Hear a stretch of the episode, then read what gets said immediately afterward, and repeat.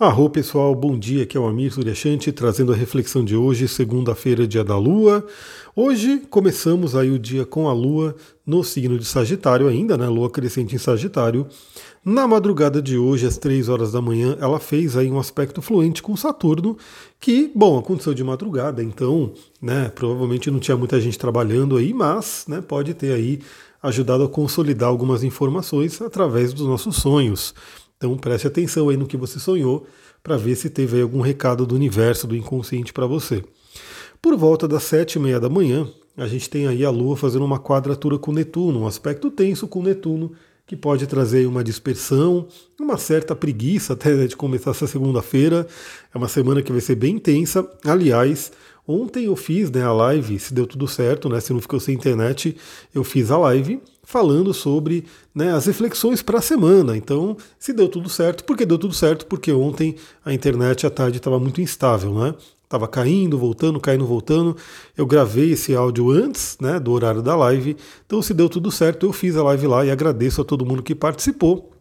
Para quem não participou, se a live deu certo, ela vai estar lá no meu IGTV para você poder assistir e já sintonizar com a semana. E também, se tudo der certo, eu quero fazer isso todo domingo. Todo domingo eu quero entrar no finalzinho do domingo ao vivo para a gente poder conversar na semana. Vai ser o resumão astrológico da semana, mas ao vivo, em forma de live. Ainda não consegui colocar ele no YouTube, porque né, ainda estou sem notebook, estou aqui na, ansiosamente esperando chegar o notebook novo para poder começar a me organizar novamente. Né? Para quem me acompanha, sabe que na última lua crescente em escorpião, que foi bem intensa, né? Para mim, sempre a lua em escorpião passa na casa 8, toca Plutão, Marte, Saturno. Quando a lua entrou em escorpião, né? Nessa última lua em escorpião, ela entrou na minha casa 8. Assim que ela entrou na minha casa 8, meu notebook morreu, faleceu, né, parou de funcionar totalmente e aí né, deu toda essa perda aí. Mas enfim, estou esperando, espero que chegue um pouco antes até do esperado esse notebook.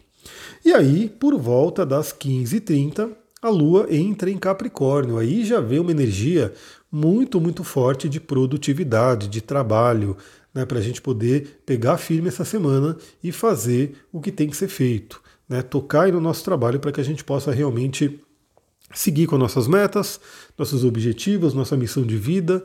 Aliás, eu pergunto para você que me ouve aqui, você pode me responder lá no Instagram, astrologitantra, eu vou ficar muito feliz em saber.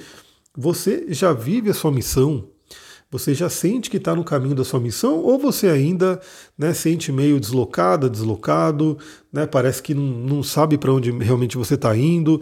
Ou você está né, num, num, caminho de vida que você não sente que é realmente aquele que a sua alma quer, aquela que a sua alma pede, Veja se você está nesse caminho, né? Porque se você ainda não está no seu caminho de vida, na sua missão, naquilo que você sente que é né, o, o, que você quer fazer da vida, sempre é tempo de mudar. Eu gosto de falar sobre isso porque eu fiz essa mudança, né? Fiz essa mudança no meu retorno do Saturno, onde eu mudei minha vida completamente e hoje eu sinto que eu estou aí no meu caminho de vida. O que temos também para hoje, que foi falado inclusive lá na live né, da semana, foi é, o Sol em Ki, Sol e, que, em trígono com Quiron. Né? Então o Sol em Leão, né? nosso luminar, poderosíssimo né? no signo de Leão, ou seja, no signo de domicílio dele, fazendo um trígono, fazendo um aspecto fluente com Quiron em Ares, trazendo aí possibilidades de cura. E aí vem aquela, aquela reflexão mais profunda, juntando todo o mapa, né? porque a gente tem a lua crescente entrando em Sagitário. Eu pergunto aí se você já vive a sua missão, se você já está no seu caminho, e muitas vezes a gente tem feridas, a gente tem questões né, que nos impedem de ir plenamente, de se jogar no nosso caminho.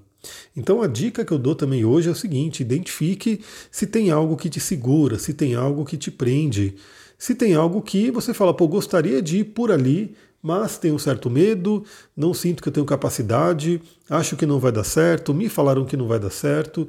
Veja se isso não pode estar relacionado com alguma ferida que existe aí dentro de você.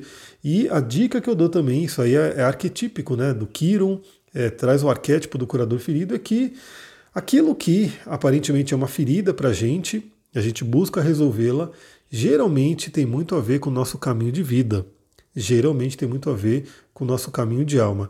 Não é à toa que aonde você tem que ir no mapa, você tem né, a possibilidade de trazer o arquétipo de cura, né, o arquétipo do curador ali, e geralmente quando você tem um Quiron muito presente no mapa, no, no sentido que ele está numa casa estratégica, ele faz aspectos com planetas né, estratégicos ali, é bem provável que também o seu caminho envolva né, um caminho de cura, ser uma curadora, ser um curador, dentro das diversas formas que a gente pode trabalhar essa energia da cura.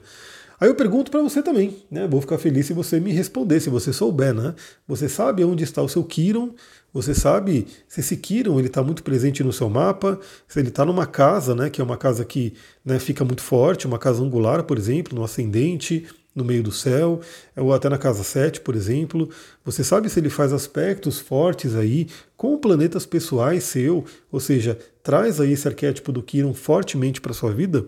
manda mensagem lá para mim no arroba astrologitantra para eu saber, né? Para saber como é que você está sintonizado ou sintonizado com o seu mapa. Bom, outro recadinho aqui também se deu certo.